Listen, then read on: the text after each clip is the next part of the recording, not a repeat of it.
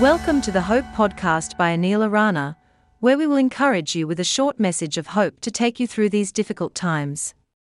Here is today's message. Hello and welcome to the Hope Podcast. I'm Anil Arana. Today we are going to talk about how we shouldn't forget the good times when we break up with our friends or lovers. Relationships sometimes end. It is the rare person who has never lost a friend or a lover. Some have lost spouses too.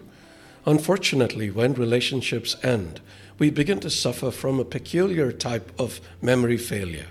We forget all the good times we shared and all the nice things that happened during our relationship and remember only the bad. Consequently, whenever we talk about our ex friend, lover, spouse, we can say only terrible things about them because everything else appears totally erased.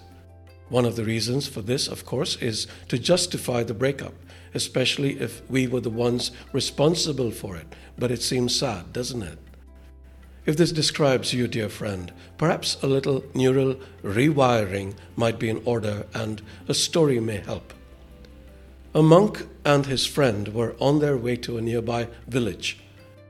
They had to cross a lake to get there, but they got into an argument just before getting into the boat that would take them across. The monk's friend slapped him. The monk didn't retaliate. He didn't say anything either. He just scribbled a few words on the sand with his staff. My friend slapped me, he wrote. The friend saw what he had written, shook his head in bewilderment, got into the boat, and off they went. Midway through the crossing, the boat sprung a leak and began to sink. The monk didn't know to swim, but his friend, an expert swimmer, came to his rescue and helped him reach the other side of the shore.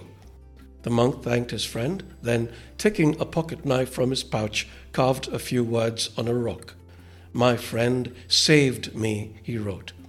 His friend asked him what he was doing.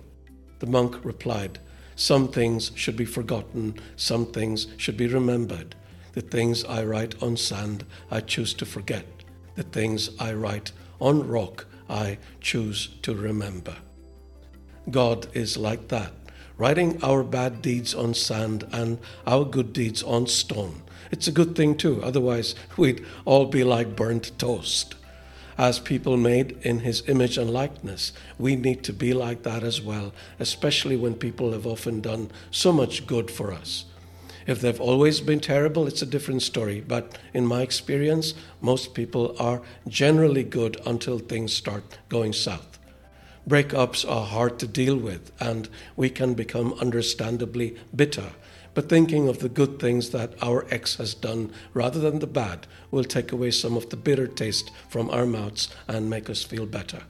It will also help us get over the pain of the breakup faster. May the Spirit be with you.